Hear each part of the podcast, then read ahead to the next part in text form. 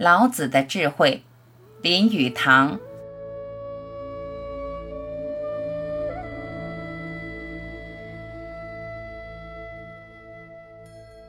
三件宝贝。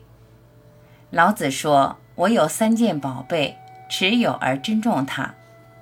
第一件叫慈爱，第二件叫节俭，第三件叫不敢处在众人之先。”老子认为，正是因为仁慈，所以才能做到英勇无畏；正是因为节俭，统治者的统治地位才能长久；正是因为谦和退让，才能成为万物的尊长。慈、俭、不敢为天下先，这三宝，其力量与价值是无可估量的。慈包含有柔和、爱惜之意。即爱心加上同情心，慈不仅是要仁慈待人，而且还不可做害人之事，不说损人之话。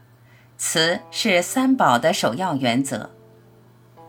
俭的内涵，一是节俭，二是收敛。老子要求人们不仅要节俭人力物力，还要聚敛精神，积蓄能量，等待时机。俭不仅仅只用于财产方面，一切事情均可用俭。不敢为天下先，也有两层含义：一是不争谦让，二是退守居下。老子身处乱世，深深地感受到治国安邦离不开这三宝。舍弃虚名。老子说，华丽的色彩容易使人的眼睛受到伤害。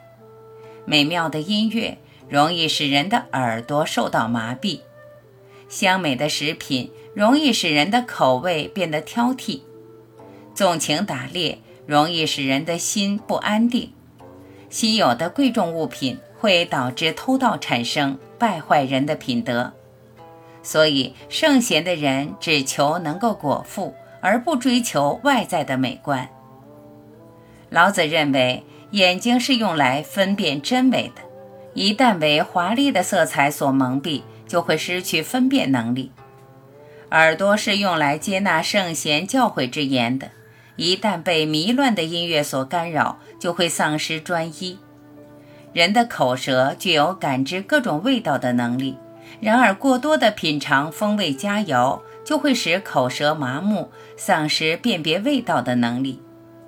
而金银珠宝、华衣美食等稀世之珍，激起了人性的贪婪欲望，驱使人们勾心斗角、尔虞我诈，甚至草菅人命。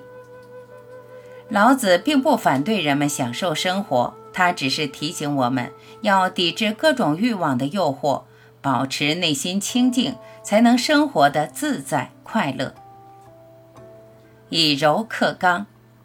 老子认为，天下万物唯水最柔弱，但是攻击坚硬强壮之物，又没有哪种事物能胜得过水。因而，水其实是真正的强者，没有什么事物可以代替。柔弱能战胜刚强，弱小者能战胜强大者，这是天下都知道的道理。但是，没有谁能真正做到。天下人仍旧要争先争强，绝不肯示弱。